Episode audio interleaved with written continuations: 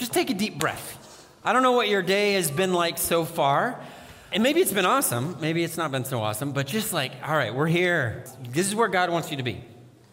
You are going to be kicking yourself, and you don't even know it. But if you did not come to Bible class, uh, I can. There's no better, mm, I don't know, advertisement than having been here for Bible class. If you were here, you saw God work in someone's life.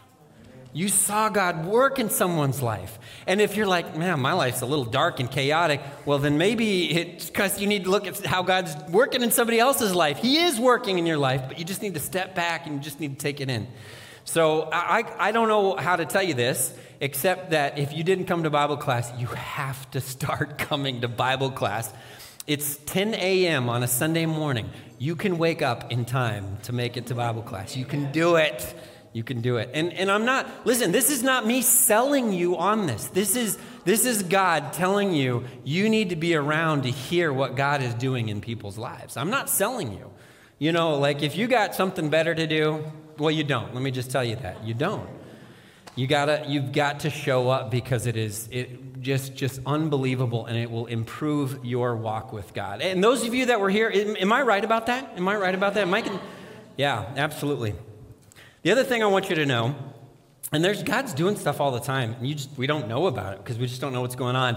And we rarely do this. This is a rare occurrence. We never point out visitors, we never call them by name, we never make them feel awkward. And I don't want to make anybody feel awkward, but we have a first time visitor here with us today whose name is Pam. And she's sitting right next to Patty right there. And Pam was baptized into Christ on Monday of this week.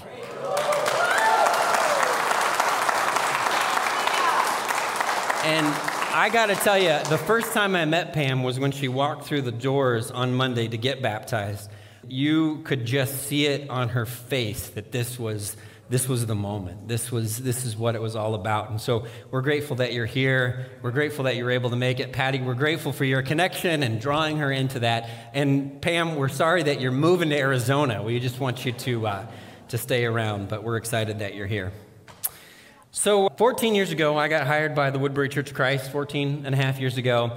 And we showed up on this weekend to try out. And there is like, there's a lot of pressure to try out. You got like 72 hours to prove to the, this group of people that you're the guy, that you're the one that they should hire and have lead their youth. And we were here and we're just you know i'm like trying to make all the connections and find all the common ground and you know all that stuff. And i was uh, i was talking with another guy pretty close to my age. His name's eric with k. And uh, part of our part of our church family eric if you're watching the stories about you and he was telling me that he is a percussionist and I'm like, oh, that's very cool. And again, looking for that connection, I said these words. I said, I play drums too. Okay? I play drums too. Now, what I meant by that is when I was in high school, I was in a garage band and I played the, the bass. So, you know, I played the bass. And the, the pinnacle of our career was the high school talent show. And we weren't even the best act on the stage, but that was it. That was all my, my talents had taken me. So, uh, the, the bass is not the drums, but I was near the drums in the garage band. And when our drummer would leave to go use the restroom, sometimes I'd pick up the drumsticks and I would dink around on the drums. So when I said, I play drums too, that's what I meant. Come to find out what Eric with a K meant, this is what he does for a living. People give him money so that he can live his life because he is a percussionist. He has a PhD in drumology, I think is the technical term. He studied overseas among some of the best percussionists in the world. He can read music. He is hired by people to play in their orchestras. He plays percussion. Patrick has been near a drum set. He is a percussionist. These two things are not the same, and yet I still said, I play drums too. And I'm sure Eric with a K was sitting there thinking, okay, sure you do. All right, that's fine. You make your little claims to make yourself look good. He didn't say that at all. He's very kind and very gracious, even though I was using the word play in a very broad way. A very broad way. We're not in the same universe. We're using similar words, we're describing very different concepts. It's one of those things where you sometimes lay awake at night and you think, like, why did I say that? Why did I say that? Oh, you play drums, do you? Okay.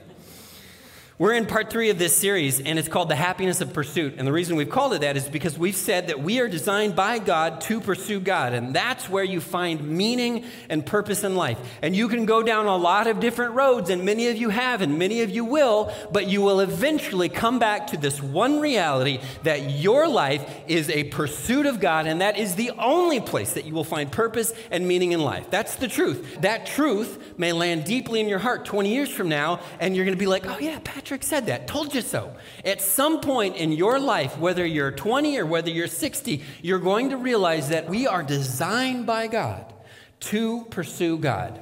That's what it's all about. We talked about that a few weeks ago. Last week, we talked about the whole heart has to be engaged in this process. You pursue Him with your whole heart. You remember the chairs that we had on stage?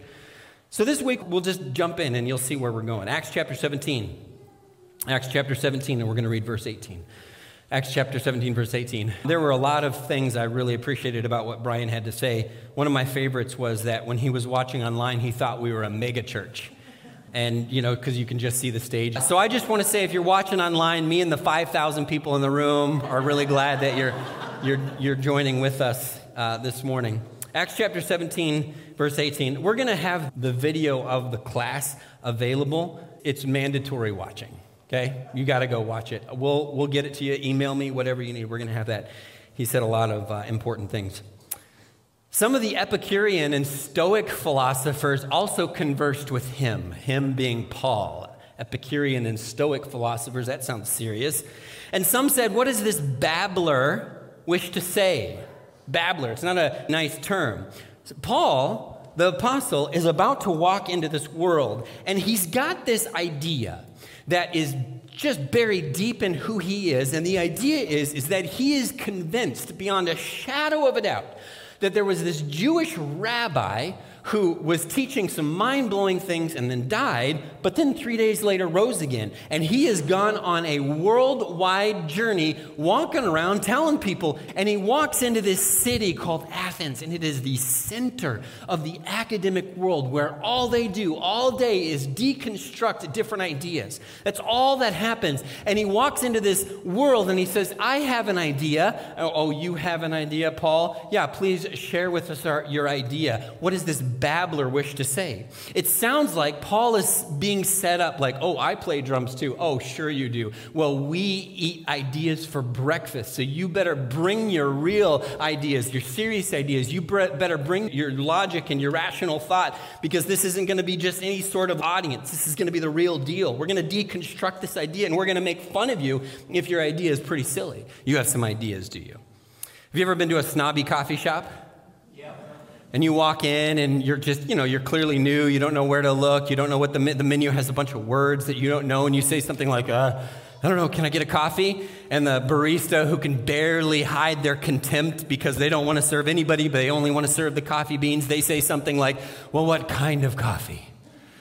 And you're like i don't know. Do you have folgers? And they're just like get out. Get out right now because they have their coffee flown in from the mountains of Peru that morning and it's got to be sealed at a certain temperature. Everything's got to be done just, it's got to be weighed, it's got to be measured. And if you walk in without having an appreciation for what they do, they're not interested in listening to you, they're not interested in serving you. This is what Paul is walking into in Athens. And you're going to tell us about a Jewish rabbi who died and rose again? Okay, Paul, what does this babbler have to say? Paul is about to enter this, this place where they've divided by ideological tribes, where people have gathered themselves into groups around ideas. It's not specifically nationality in this setting, it's around ideas. People are divided based on ideas and in opposition to other people's ideas. It's a good thing that doesn't happen today, does it? Where people are divided based on idea. The problem is, is that Paul is about to speak to this group of people where people want to hear their ideas affirmed and other ideas rejected. So he's got what we would call a bit of a hostile audience. And I don't know if you know this about me, but I occasionally do some public speaking, and I have had all kinds of audiences. I've had bored audiences, and those are tough Kareen can tell when I think the audience is getting bored because I get a little bit more wild and agitated trying to get everybody's attention. So if you see me like going like this, it's because I think you're bored or I saw one of you fall asleep or something like that, so I get a little wound up. I've spoken to hostile audiences that don't want to hear what I have to say. They're just not interested and they're just arms crossed, grumpy, or they leave. That's always fun when somebody leaves in the middle of your sermon. By the way, if you get up and in the middle of this sermon, even just to go to the bathroom, I'm going to assume you're mad at me. So just watch your step. But he's he's talking to this audience that's going to be a little bit of a difficult sell. Chapter 17, verse 18. Others said, he seems to be a preacher of foreign divinities. Like, remember, this is in Athens. There's all kinds of gods everywhere. And, and Paul's like, got this other God, I guess, is what they're saying. Because he was preaching Jesus and the resurrection. And they took him and they brought him to the Areopagus, saying, uh, May we know what this new teaching is that you're presenting? For you bring some strange things to our ears. The word strange can actually have a negative connotation. It could be silly. Like, it's almost like, okay, here's some silly guy, and we're going to bring him front and center so that we can all make fun of him. There's a little bit of that built into the language of this text here. You bring some strange things to our ears. We wish to know, therefore, what these things mean. Verse 21 Now, all the Athenians and the foreigners who lived there would spend their time in nothing except telling and hearing something new. I mean, this is going to be a hostile audience. It's going to be a minefield because there's vastly opposing worldviews all wrapped up. And so Paul's got this opportunity given to him on a platform. Okay, Paul, distill the Christian message into something that this varied and educated and elite audience will understand and accept and respond to. Go. Where do you start? Where do you start talking to people like that? Man, what do you say? Acts chapter 17, verse 22. This is where Paul starts. So, Paul, standing in the midst of the Areopagus, Areopagus is Greek for hill of Ares, and it's a place where people just gather to listen to this stuff. And he said, Men of Athens, Athens, named for Athena, the goddess of Sophia, the goddess of wisdom, I perceive that in every way you are very religious. For as I passed along and observed the objects of your worship, I found also an altar with this inscription To the unknown God. What therefore you worship is unknown, that I proclaim to you. I think this is genius. You know how St. Paul has all those statues of the Peanuts characters walking around? You know what I'm talking about? And walking around. When you walk around, you see all the statues of the Peanuts characters. That would be cool. And you can be like, oh, yeah, Linus and, you know, Patty. I don't remember all the characters now.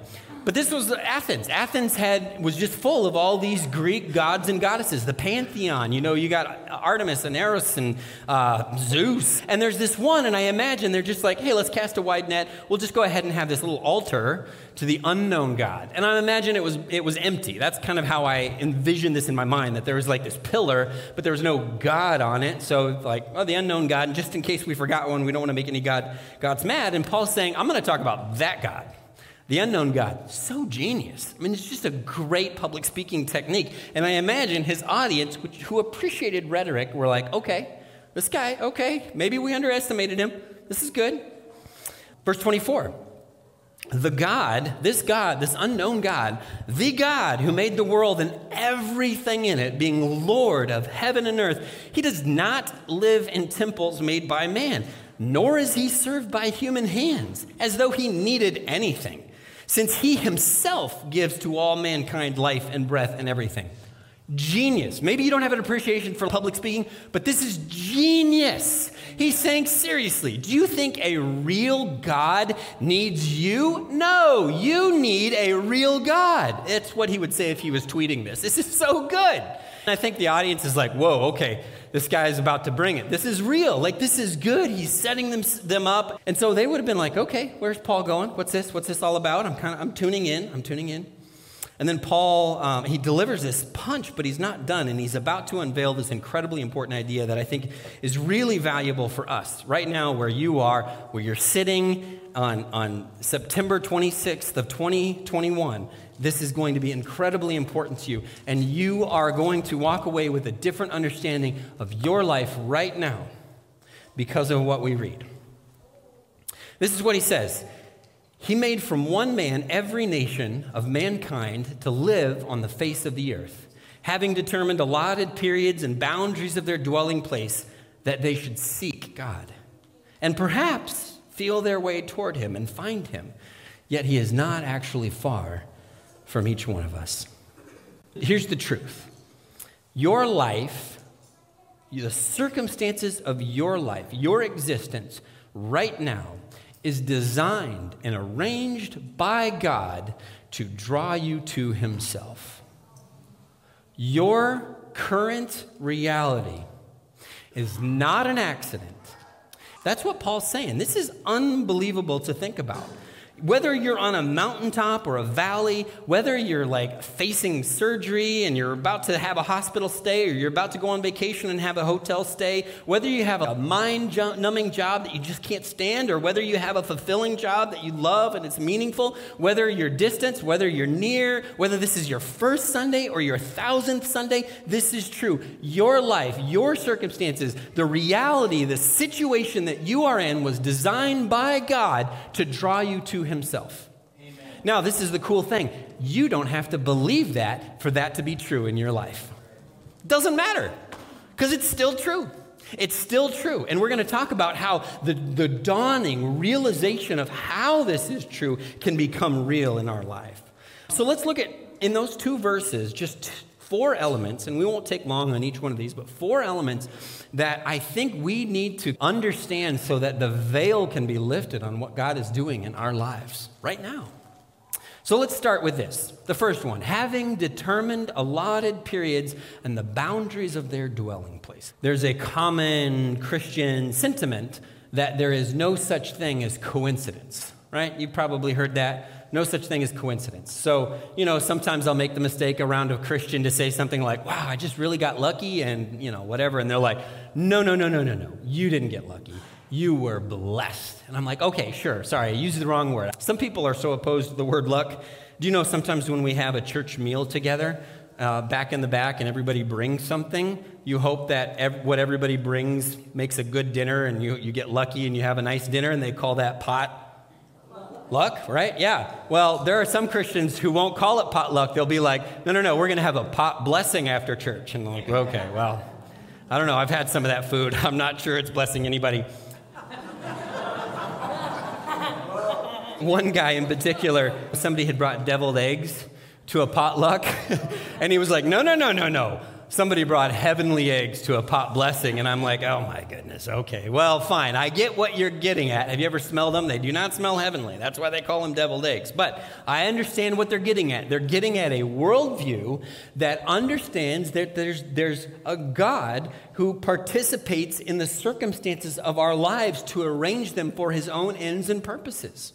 That's what they're saying. It's not coincidence. It's not luck. It's divine. And that's a big claim, and it's open to debate. You don't have to agree or disagree. It's just that's a, that's a reality that a lot of Christians live within. But that's essentially something like Paul is saying.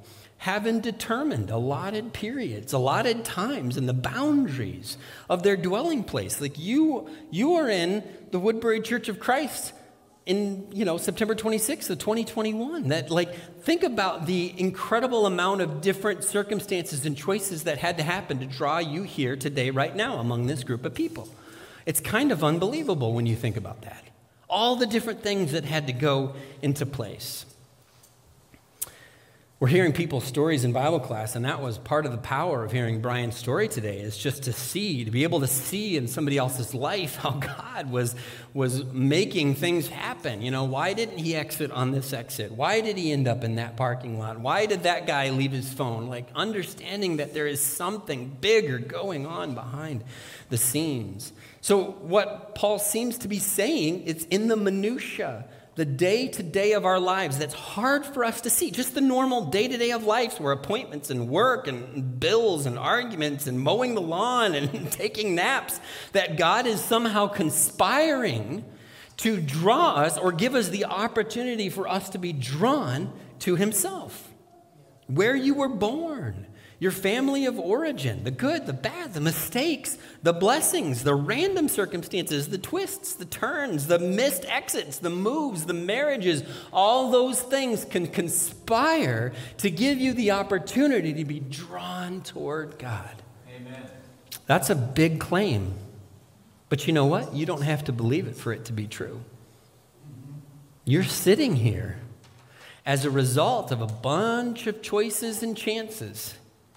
And this morning is an opportunity for you to take a step closer to God, whether or not you even woke up this morning realizing that. When I hear stories like Brian's, I sometimes think like, well, Patrick, your testimony is lame sauce compared to that. You know, like you were born, your parents were Christians, and you raised in a Christian home, and you almost got baptized just so you could take Lord's Supper, and then you realized that wasn't a good thing. So you got baptized later when you realized, oh yeah, I guess I should do this, and it's just not an exciting story. I never, I never had, you know, like any sort of amazing epiphanies that that drew me to God. But then I stop and I think, like, wait a second. I, I have a, I have a theory actually about why God put me in a family of Christians because God knows I'm a dummy. And God knows, man, we have got to give this guy every advantage to find his way to faith. So we're going to make his dad Christian, and we're going to make his mom Christian. And in fact, for this one, let's make his grandma Christian, and his grandpa Christian, and all of his aunts and uncles. Let's just, there's just no, he would have to work really hard to find a way out of this because otherwise he won't get it. And that's sometimes what I think God has done for me is just placed me in the perfect situation because he knows I wouldn't get it otherwise. But for other people who are smart, smarter than me who can see God in ways that I can't see. He allowed them to go through some stuff. And they still were put in a place where they were drawn to Himself. C.S. Lewis wrote in a letter, um, and I don't know if he ever meant this to be published, but it's just such a great line. He says, We can ignore, but we can nowhere evade the presence of God. We can ignore, but we can nowhere evade the presence of God. The world is crowded with Him. He is everywhere incognito. That's such a great line. We can ignore, but we cannot evade. You don't have to believe that for that to be true. You may have been dragged here this morning by someone else. It may have been the last thing you wanted to do with your day, and you're here. You're here. You and 5,000 other people are here. What's the point of all this arranging? It's not our comfort.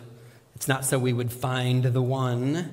It's not so our children will have successful careers. I mean, sometimes we actually rebel against God to pursue those things. What's the point of all this arranging? Having determined allotted periods and the boundaries of their dwelling place that they should seek God.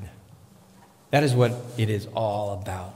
All this arranging, all this conspiracy, so that you and I should seek God. In this Greek mythology, in this pantheon of gods, these gods on every street corner, each god had their specialty, like their superpower, so to speak, their thing.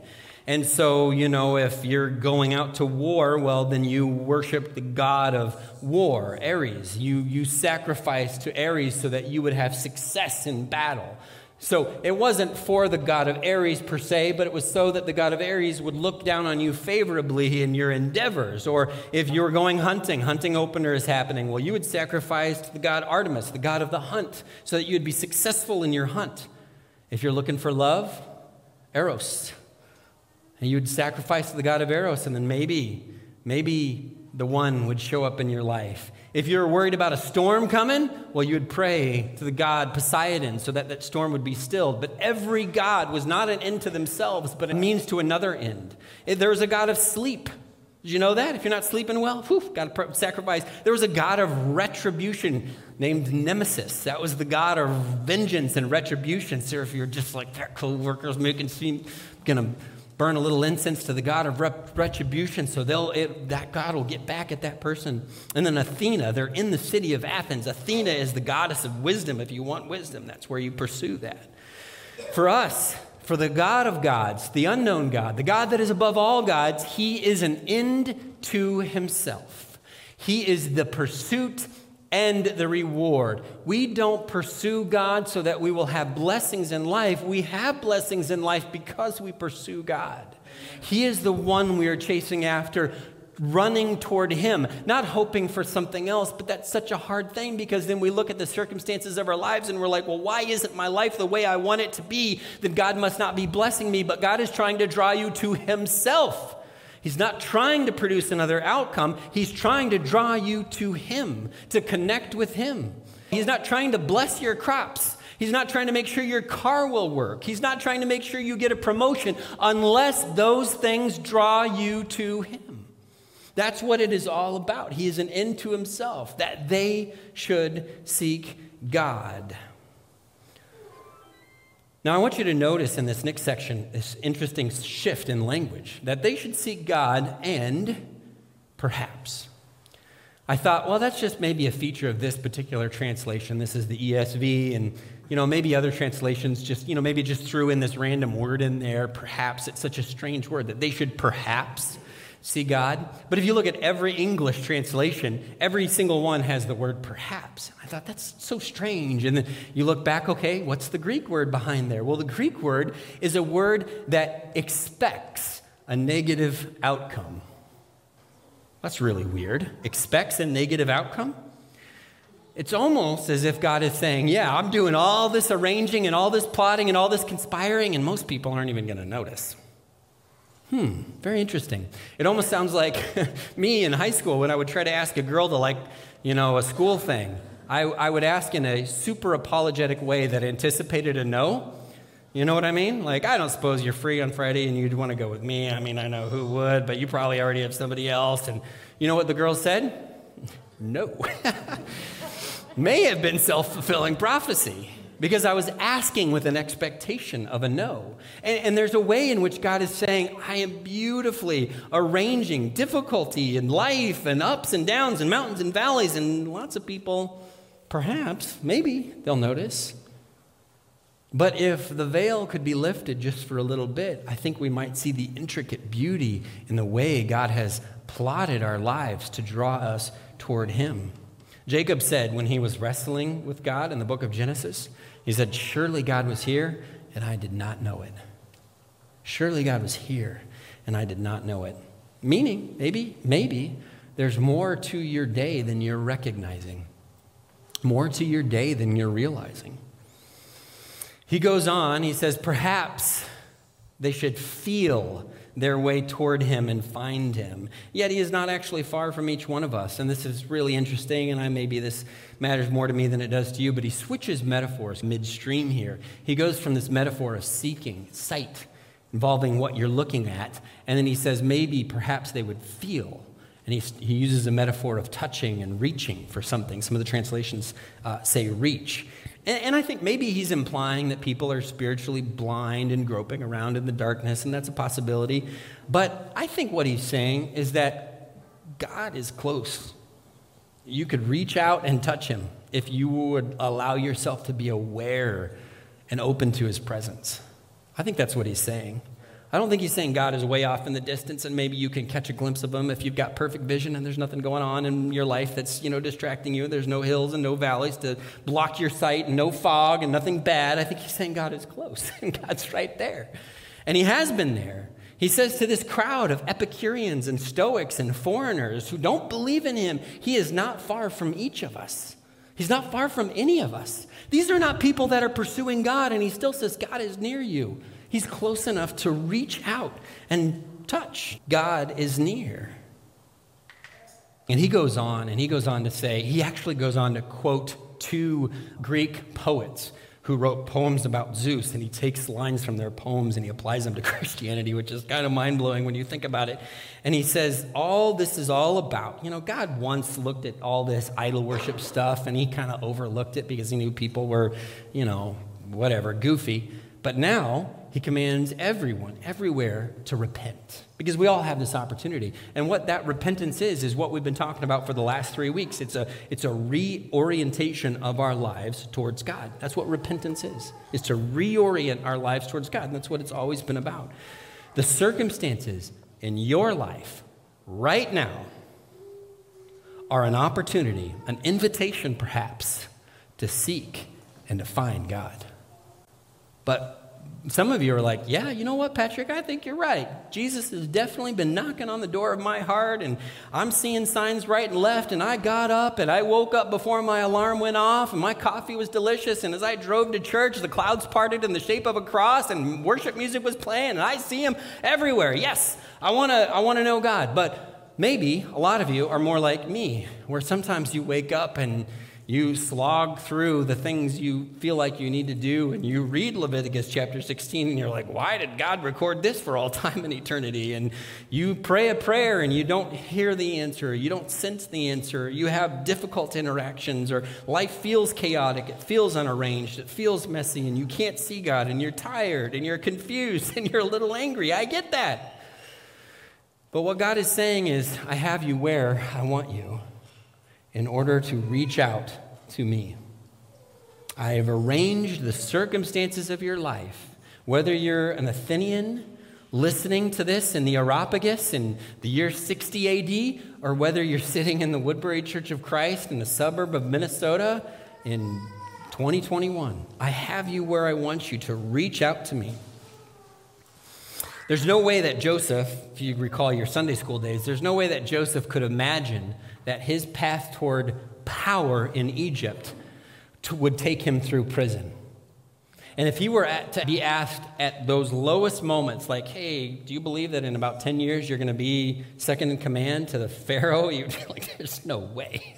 No, the circumstances of my life, no. But you know what? God was pulling him to exactly where he needed to be through that process. There's no way, there's no way that Moses could have thought, yeah, I think God is going to call me to lead an entire nation for 40 years, but in order to be prepared to do that, I'm going to have to lead a bunch of sheep for 40 years. There's no way he would have thought that. There's no way that if you told Moses in the middle of those circumstances, there's a plan, there's a purpose, Moses would have been like, oh, yeah, watching sheep? Okay. Yeah, my life is real meaningful. There's no way that David could envision that David, one day you will rule as king. But for about 15 years, you are going to be on the run from the king. That didn't look good. It didn't look like there would be a positive outcome. Paul, the apostle, Paul, guess what? Uh, I'm going to strike you blind, and that will help you see me. What? That doesn't make sense. How, how is that going to work? And yet, we read these stories, we hear testimonies from people in our church family, and we see God at work. You can choose to believe that or not, but whether or not you believe it, it's true. It is true for your life. Amen. It's true for you. Now, maybe you're sitting there saying, I don't see it. That's okay. Let's pray. Let's talk. Let's explore. Let's figure it out. But it's true for your life that God is calling us to seek Him by arranging the circumstances of our lives. My prayer for you is that if you haven't seen God working in your life, that God would open your eyes, that He would lift that veil, that He would draw you to Himself through His purpose and His power and His work. Let's sing together.